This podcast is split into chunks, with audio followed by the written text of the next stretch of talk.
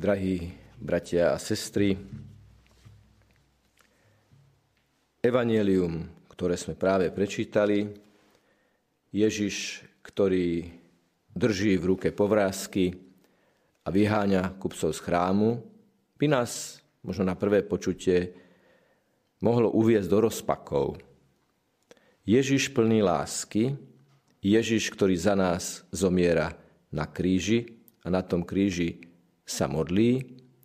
Ježiš, ktorý uzdravuje, dáva oči slepým, sluch hluchým, rozvezuje jazyk, stavia na nohy chromých, dotýka sa malomocných.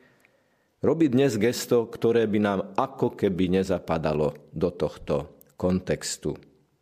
Je to tiež plnosť lásky, keď Ježiš vyháňa niekoho z chrámu, tak predovšetkým treba povedať, že vyháňa z chrámu tých, ktorí tam kupčia. Tí, ktorí sú v chráme pre niečo iné, ako preto, prečo je chrám postavený. Je dôležité si uvedomiť, že jednotlivé nádvoria chrámu, tak ako boli postavené, boli zónami prístupu k tomu najsvetejšiemu, najposvetnejšiemu miestu a to je tzv.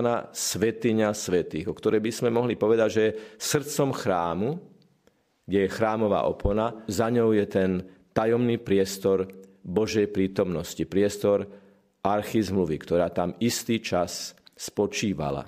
A židovský veľkňaz len jedenkrát do roka za celkom osobitných očistných opatrení do tohto priestoru vstupoval. Všetko Ostatné, čo bolo v chráme, bolo odvodené od tohto najposvetnejšieho miesta. K nemu smerovalo a to miesto zdôrazňovalo.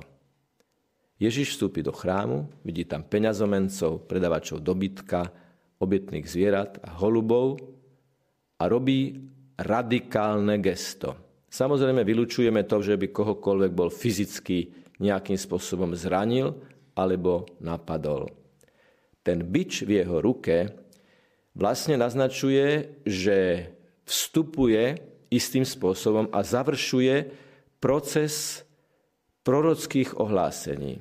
Zachariáš, Jeremiáš, Izaiáš, aj ďalší proroci naliehali viackrát v dejinách židovského národa, aby sa chrám chápal ako posvetné miesto, v ktorom sa nesmie kupčiť.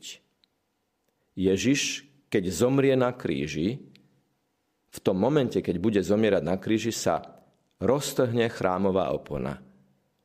Otvorí sa priezor do neba. A potom prvý mučeník Štefan uvidí otvorené nebo. Tieto veci hlboko vnútorne súvisia. Možno si poviete, toto bolo pred 2000 rokmi. Ako my môžeme nejakým spôsobom súvisieť s kupčením v chráme. Isté, že celkom vecne povedané by sa, by sa už dnes nemohlo stať, aby sme v chráme videli obetné zvieratá, dobytok, holuby, stoly, peňazomencov. Niečo také je nepredstaviteľné. Ale ak si prečítame evanelium v kontexte iných evanelií, zistíme, že Ježiš pozerá, hľadí, vníma hĺbku nášho srdca a úmyslov, s ktorými vstupujeme do chrámu. Keď je niekto celkom zaujatý obchodovaním, kupčením, keď niekto nemá žiadne zábrany na to, aby získal nejakú výhodu pre seba, tak si zvykneme povzdychnúť takým slovom biznis je biznis. A tým vyjadrujeme to, že preto, aby urobil niekto biznis, je ochotný urobiť naozaj všetko. Slovo biznis je veľmi výrečné, pretože vychádza zo slova busy, teda byť zanepráznený, zaujatý nejakou činnosťou. Rovnako keď povieme, že to je dobrý kšeft. Kšeft je činnosť, aktivita, ktorej sa človek celkom odovzdá. Takýto biznis, takýto kšeft v chráme, je to predstaviteľné aj v dnešnej dobe?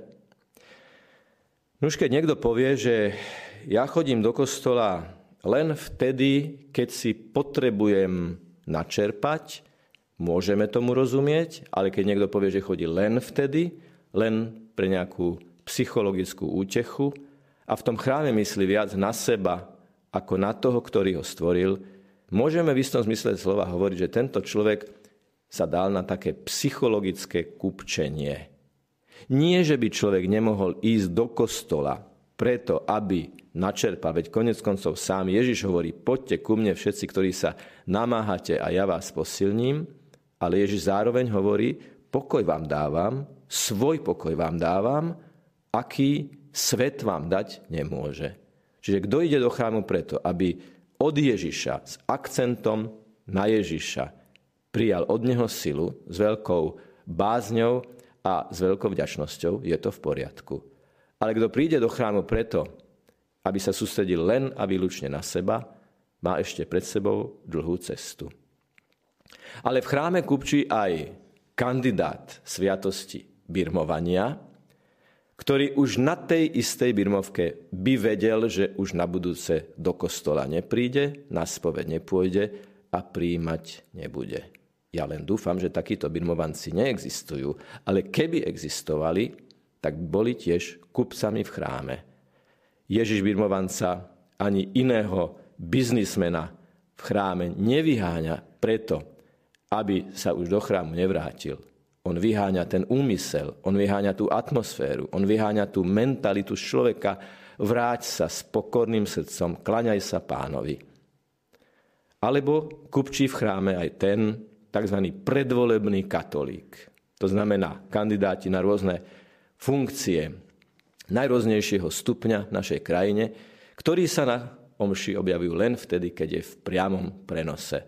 Alebo len vtedy, keď je pred voľbami. Ani predtým, ani potom do kostola neprídu. Aj takíto ľudia kupčia v chráme a aj pre nich platia Ježišove slova. Nie. Zo Svetej Omše, z bohoslužby, z chrámu, z kostola nemožno robiť akýmkoľvek spôsobom reklamu na seba. Kostol dovoluje len jedinú reklamu. Reklamu na Boha, na jeho milosrdenstvo, na jeho lásku a na jeho milosrdnú úprimnosť, ktorá je obsiahnutá aj v dnešnom evanieliu. Je dobré, že máme pastiera, ktorý nám úprimne povie, že z nášho srdca chce vyhnať všetko kupčenie, všetok biznis, všetok kšeft aby sme sa do chrámu vrátili ako pokorní synovia a céry Boha, ktorí si uvedomili Ježišové slova. Bezo mňa nemôžete urobiť nič. Čiže nie ego, ale Boh musí v chráme panovať. V taliančine na to existuje slovná hračka. Nie io, čiže ja, ale dio, čiže Boh. Nemyslíme samozrejme len na tých, ktorí chodia do chrámu a my to verejne vidíme, ale musíme začať od seba. S akým úmyslom idem do kostola? Na koho myslím, keď odznievajú modlitby? Kde je moje srdce a kde je môj poklad vtedy, keď sa na oltári uskutočňuje najsvetejšia obeta? Aký som k bratom a sestrám, ktorí sú okolo mňa? V tej horizontále a vertikále vzťahov panuje láska? Ak hľadám túto lásku, som na dobrej ceste, ak nie, tak kupčím v chráme. A Ježiš mi dáva šancu cez radikálne gesto vyhnania všetkého zlého, aby som sa vrátil s otvoreným a úprimným srdcom.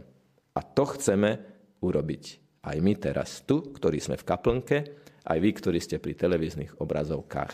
Preto by som vás pozval ešte raz. Živo si všímajte text duchovného svetého príjmania, pretože v ňom je vyjadrené jadro toho, prečo prichádzame do chrámu. Vy, ktorí z najrôznejších dôvodov nemôžete prísť do chrámu, alebo tí, ktorí túto svetú omšu e, ste na nej účastní s tým, že potom pôjdete aj do kostola, pre všetkých nás platí.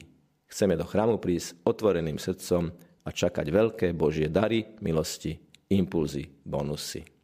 Nech je pochválený Pán Ježiš Kristus.